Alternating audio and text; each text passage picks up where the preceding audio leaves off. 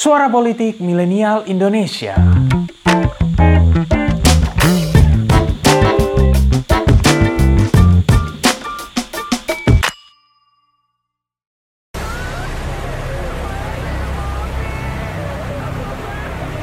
With terrifying force, the tsunami smashed its way inland, flattening vast tracts of Aceh and killing more than 170,000 people.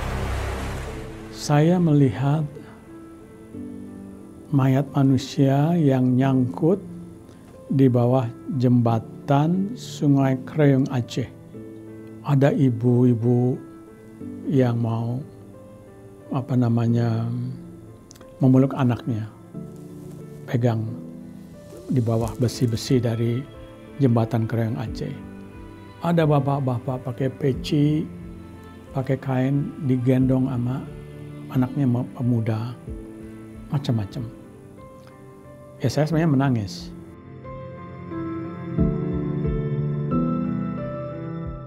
Assalamualaikum warahmatullahi wabarakatuh. Salam sehat semua. Saya Dipo Alam. Saya terima kasih diundang Pinter Politik. Walaupun saya sebenarnya tidak pinter-pinter banget dalam politik, tapi sebagai mantan aktivis Ketua Dewan Mahasiswa UI, apalagi sekarang ini lagi rame lagi mahasiswa juga, saya sudah alami masa-masa dulu dan sekarang masih hangat juga masalah politik di Indonesia. Jadi pinter politik pasti juga sekarang saya datang kemari karena memang ya pinter politik saya apa peserta juga pengikut dari kawan saya Pak Wimpi. Terima kasih. Kemudian saya bisa bercerita satu pengalaman hidup yang sangat berkesan pada saya ketika saya mengunjungi Aceh hari keempat tsunami. Ya, jadi pada hari keempat tsunami tanggal 30 Desember 2004. Kenapa saya ke Aceh? Karena memang saya oleh apa namanya atasan saya Pak Ginanjar Kartasasmita sebagai Menko Perekonomian sebelumnya Bappenas saya juga menjabat di Bappenas menyusun Repelita 6 dan juga ketika era Krismon saya ditugaskan memonitor signing yang Pak Harto tekan sampai beliau mundur antara Republik Indonesia dan IMF Nah, saya mendapatkan tugas juga karena Aceh lagi itu pemberontakan masih banyak ya.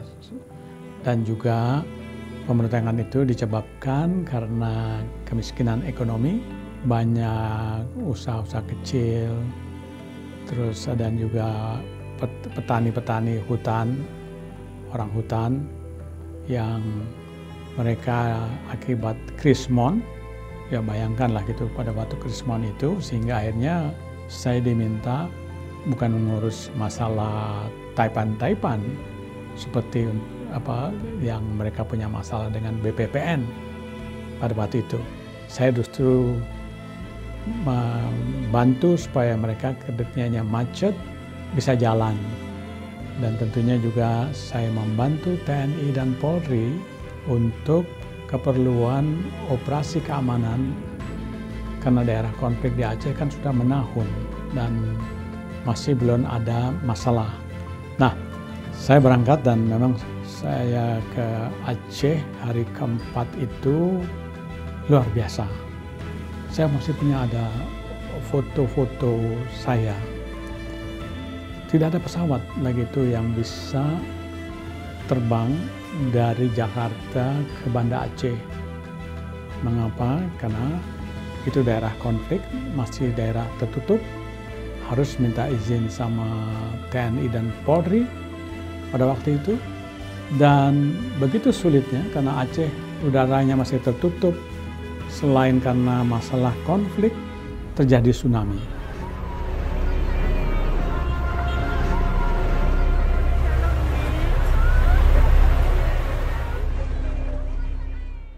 Dan itu adalah dalam kehidupan saya yang paling berkesan.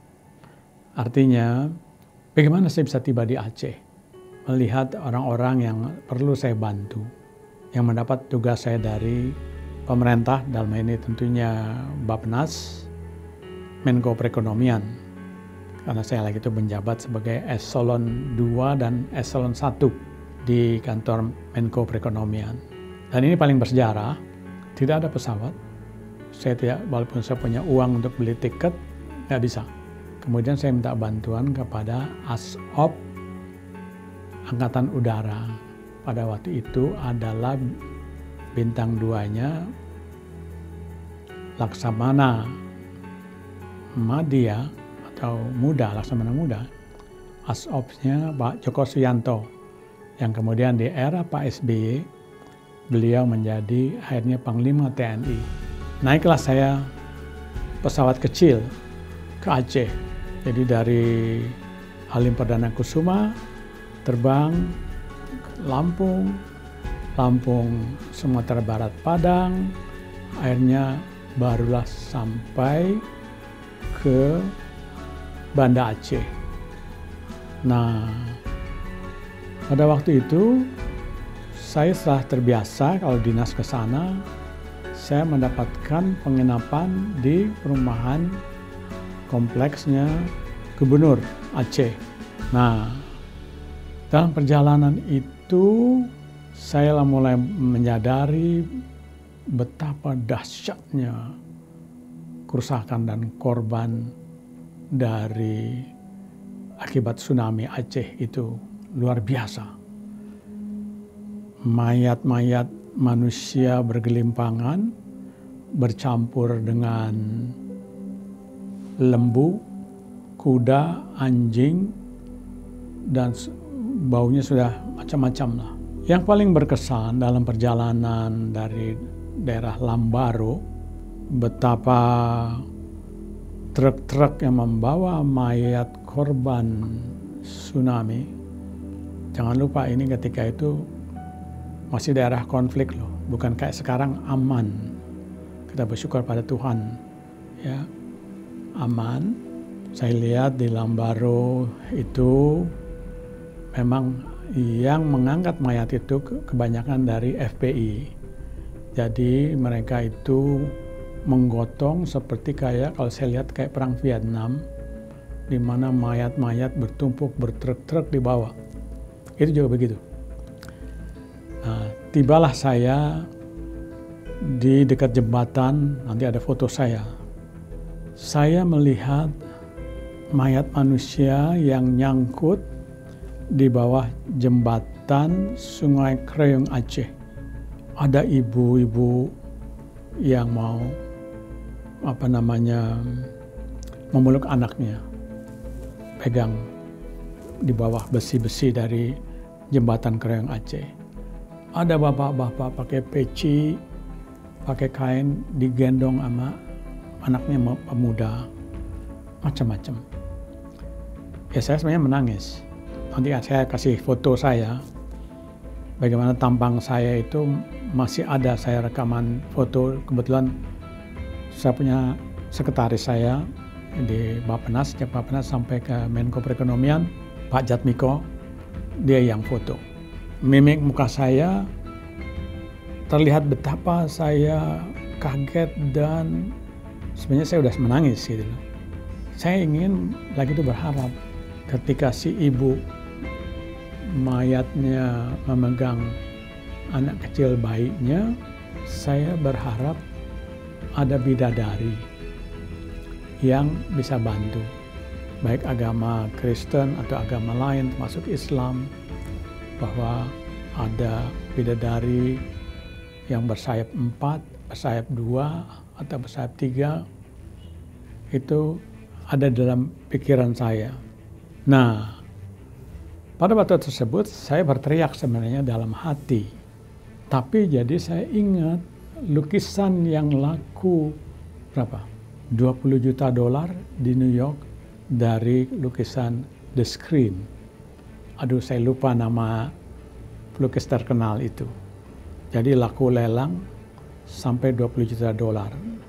Nama lukisannya The Scream. Nah, saya tuh sebenarnya ingin juga Scream seperti itu. The Scream yang dilukis oleh si pelukis itu yang sampai terjual di dalam lelang di New York 20 juta dolar, sebenarnya itu ada cerita karena dulu adanya pecahnya gunung anak Krakatau.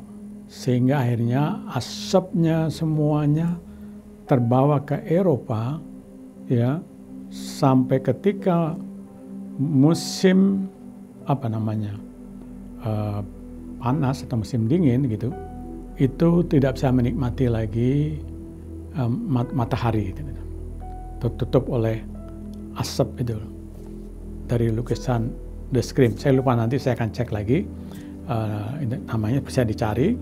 Uh, Allah pelukis itu sangat terkenal dan juga salah satu yang saya senang karena saya juga pelukis dan saya melukis. Jadi dalam hati saya, saya akhirnya melukis The Scream.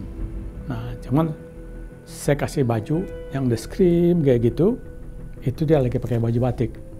Menunjukkan ini Indonesia. Dan jangan lupa, saya ini pendiri Yayasan Batik Indonesia. Jadi kalau sekarang orang ribut-ribut mengenai masalah impor tekstil dari Cina dan segala macam, baju bekas, saya melawannya dulu pernah, saya sebagai textile designer. Jelek-jelek saya ini, saya pernah saya punya desain batik saya atau print batik juga yang saya lakukan dengan desain Indonesia itu dipakai oleh Bimbo, dipakai oleh artis-artis.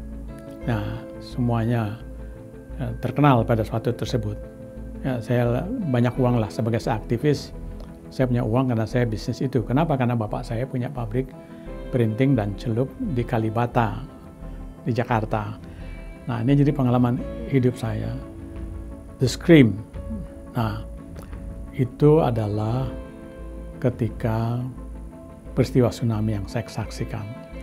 Sejak itu, saya melukis mengenai masalah yang terkait dengan apa namanya case kejadian uh, korban tsunami di Aceh. Jadi saya dikawal oleh TNI dekat masjid uh, apa namanya uh, di Banda Aceh. Itu saya lihat ada anak kecil juga yang sudah jadi mayat. Saya mau gendong tapi saya juga tidak seberani atau seperti kayak anak-anak FPI yang angkat itu loh. Saya dikawal oleh TNI pakai senjata karena memang era konflik. Jadi kan saya adalah pejabat pusat, dikawal saya lihat di situ saya menangis memang ya. Sampai malam hari dan saya janji pada masjid uh, aduh masjid ada ya, Banda Aceh yang terkenal nih. Saya lupa sampai malam saya berjanji bahwa saya akan melukis. Karena ratusan atau ribuan kalau tidak salah masyarakat Aceh yang berlari mencari keselamatan dari terjangan tsunami itu ke masjid Baitur Rahman. Ya. Nah, jadi di masjid itu sampai malam saya melihat saya akan melukis kamu. Saya bilang, akhirnya saya lukis. Pada saat tersebut gelap. Ada tidak ada listrik. Mesin PLN itu tersapu itu mesinnya ke, sampai ke daratan segala macam dari kapal. Jadi saya melukis itu.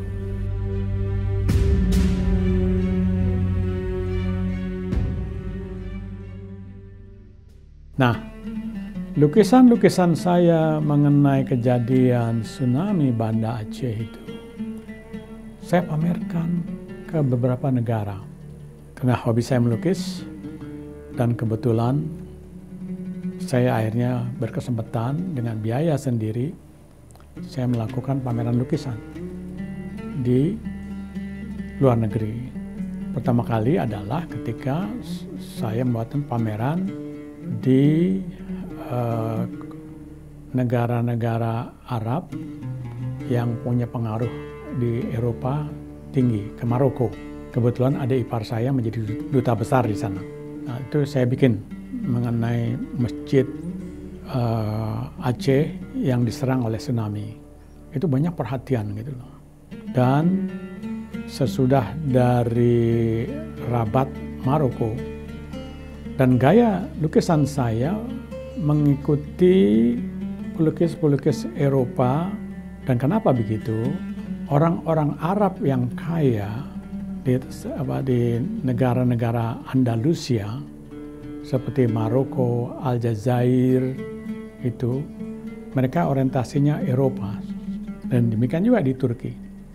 Orang kaya yang bisa membeli ikut lelang-lelang lukisan itu karena saya tahu mereka membeli lukisan-lukisan bergaya Eropa. Saya mengikuti itu. Jadi gambar masjid yang gelap, yang tidak ada cahaya karena mesin PLN ke bawah, ya, saya lukis itu. Dan demikian juga The Scream dari apa yang saya lihat di jembatan Kroeng Aceh itu saya lukis. Nah, ini kejadian habis setelah dari Rabat Maroko, saya terbang ke Aljazair. Aljazair sama sebenarnya. Yang senang dengan lukisan bergaya, lukisan lukisan pelukis Eropa itu adalah orang-orang kaya seperti di apa Maroko, terus di Aljazair. Ya, saya bukan pameran di situ. Nah, begitu senangnya saya karena boleh dikatakan sukses, saya diinterview oleh TV di Aljazair. Aljazair adalah negara yang hampir 10 tahun lagi itu berkecamuk perang saudara ya antara Sunni atau Syiah. Makanya saya itu juga melukis ini maksud saya janganlah sampai terjadilah di Indonesia seperti itu ya kekerasan, terorisme, perkelahian ataupun apa nih etnis ataupun agama identitas itu jangan sampai terjadi di Indonesia. Jadi saya senang di interview TV di sana, masuk di koran dan semuanya itu saya sayang saya clipping-clipping saya udah nggak ada lagi, tapi saya lagi cari pakai bahasa Perancis mengenai lukisan saya. Karena saya senang kamera saya, saya selalu keluar keluar negeri sebagai seorang pelukis saya beli Nikon yang paling baru dari Jepang waktu saya ke Jepang. Nah, saya tenteng. Tenteng jalan, baru mau 300 meter masuk ke hotel saya, pintu hotel, tiba-tiba ada anak-anak muda pakai jas perlente. Memang kalau saya lihat di pinggir-pinggir jalan banyak anak-anak muda perlente-perlente.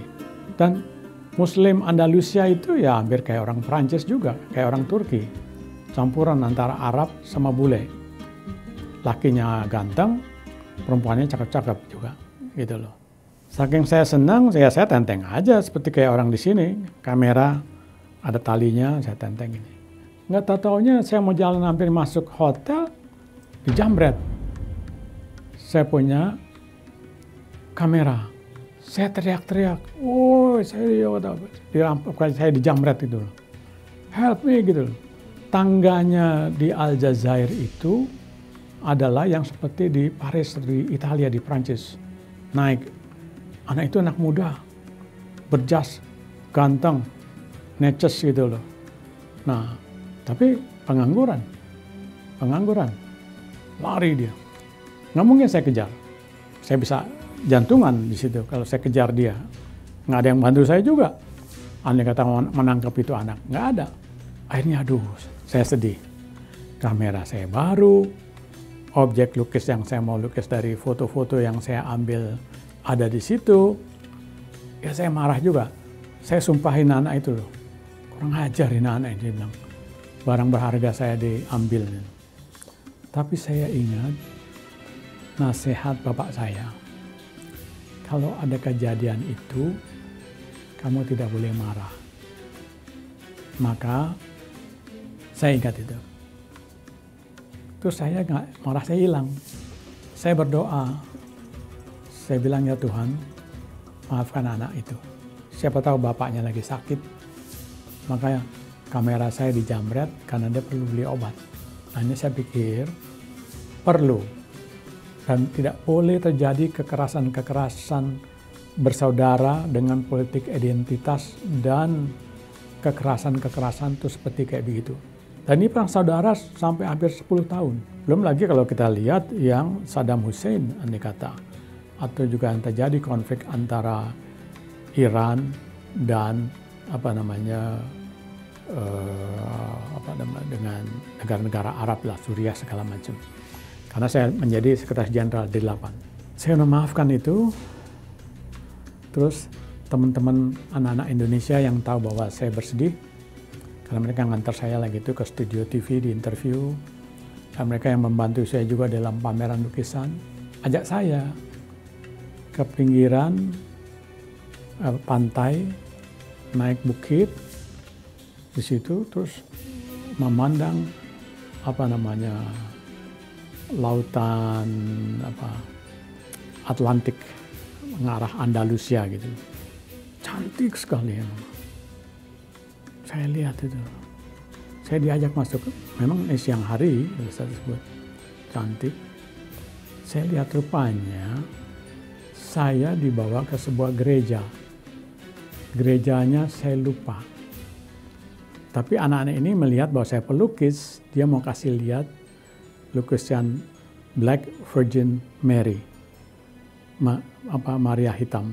Jadi di situ ya pastor-pastor mungkin ketika bangun nanti bisa dicek di Google aja mengenai masalah Black Virgin Mary itu uh, merajut supaya ada kedamaian. Jadi sesama Muslim tidak perlu bertempur sampai perang saudara seperti kemiskinan gitu seperti anak itu jadi merampas saya punya kamera nyambret. Ya apalagi yang berbeda agama.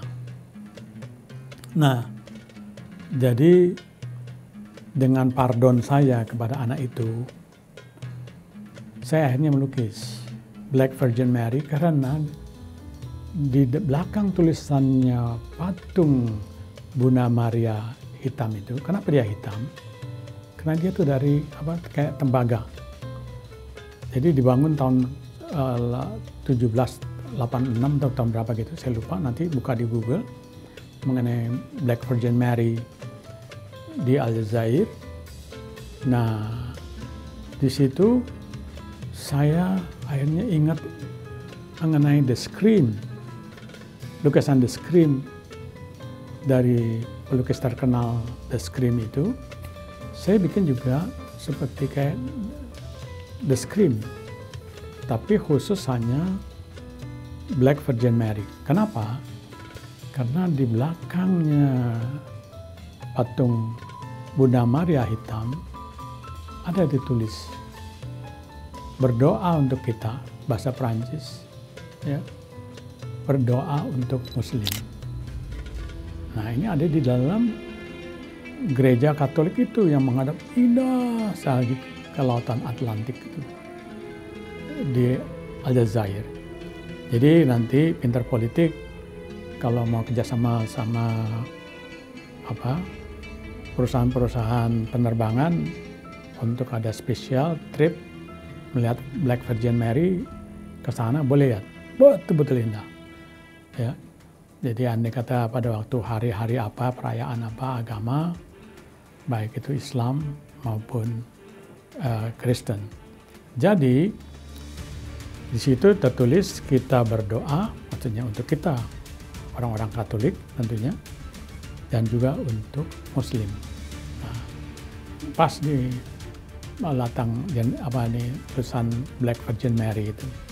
Nah sebenarnya di situ adalah perdamaian dan persaudaraan yang saya lihat.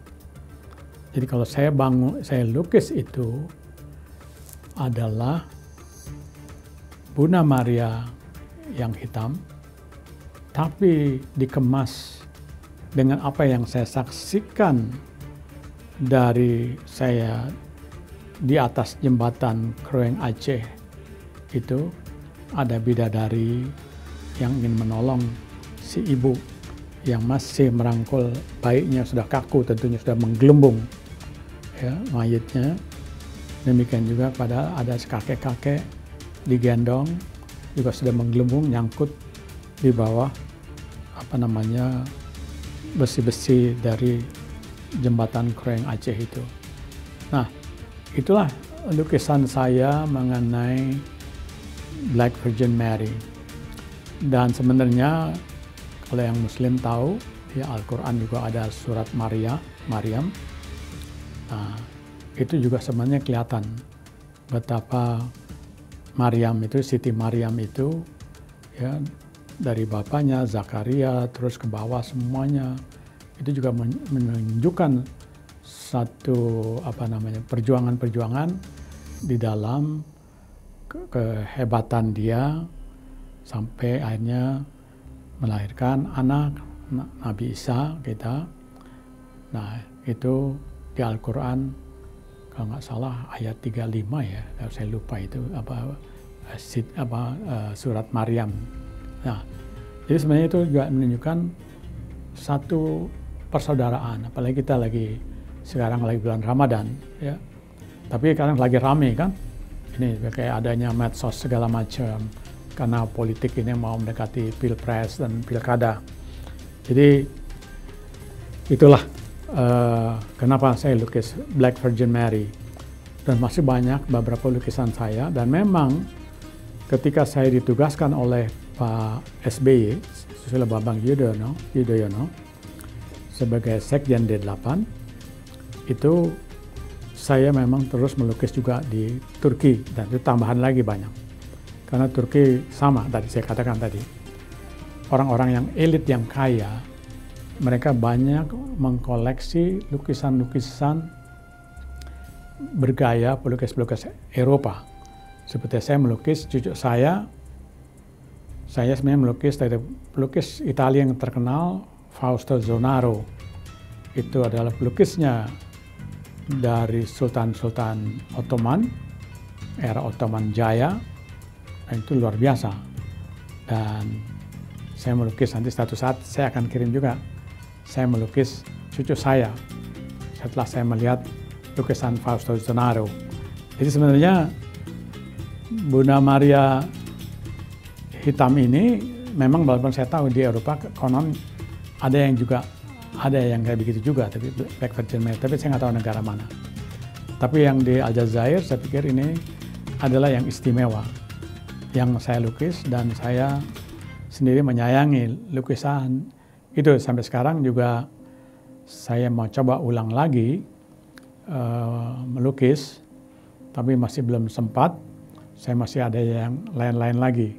Memang melukis ini seperti saya tulis di dalam buku biografi saya sebagai aktivis, ya saya aktivis, pendemo, saya jadi pejabat baik di internasional dan buku biografi saya ada pengantar dari Presiden Indonesia ke-6 Susilo Bambang Yudhoyono dan juga Presiden Turki ke-11 Abdullah Gül yang waktu saya sebagai Sekretaris Jenderal D8 Abdullah Gül adalah Menlu karena dia PhD-nya di Eropa dan berorientasi untuk Turki bisa masuk join in dengan Eropa gitu loh.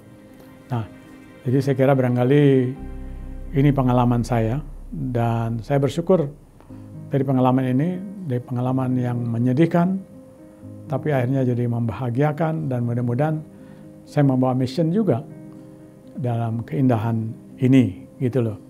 Nah, jadi waktu saya cerita ini, saya balik ke setelah dari Aljazair, saya juga ke salah satu negara Arab lagi, saya lupa. Istri dua bilang, karena dia istrinya orang Aceh, dan dia senang waktu saya cerita soal ini. Terus dia cerita sama saya, Pak Dipo, dulu kan Pak Dipo hanya datang pelukis, masih di Bapenas, masih eselon 2. Terus Pak Dipo ngalamin kerugian naikannya kameranya di jambret. Nah, jadi sekarang Pak Dipo udah maafkan si penjambret itu.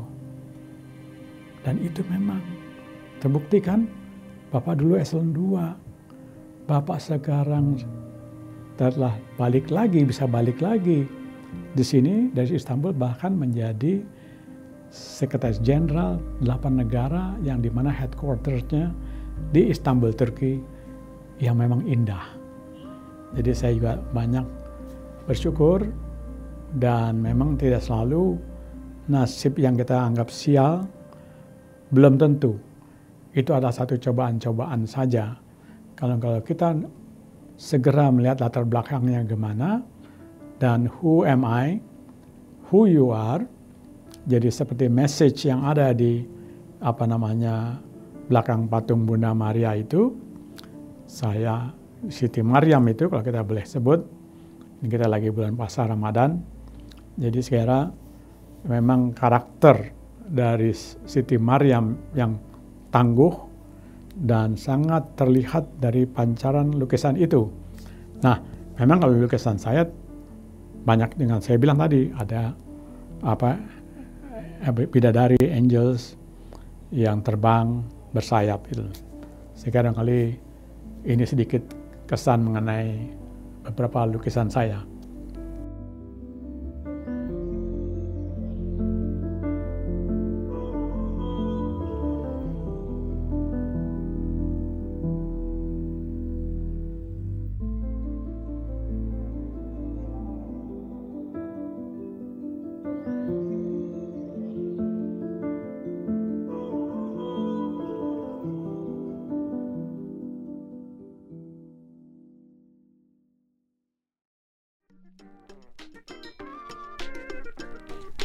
Kasih telah mendengarkan episode kali ini.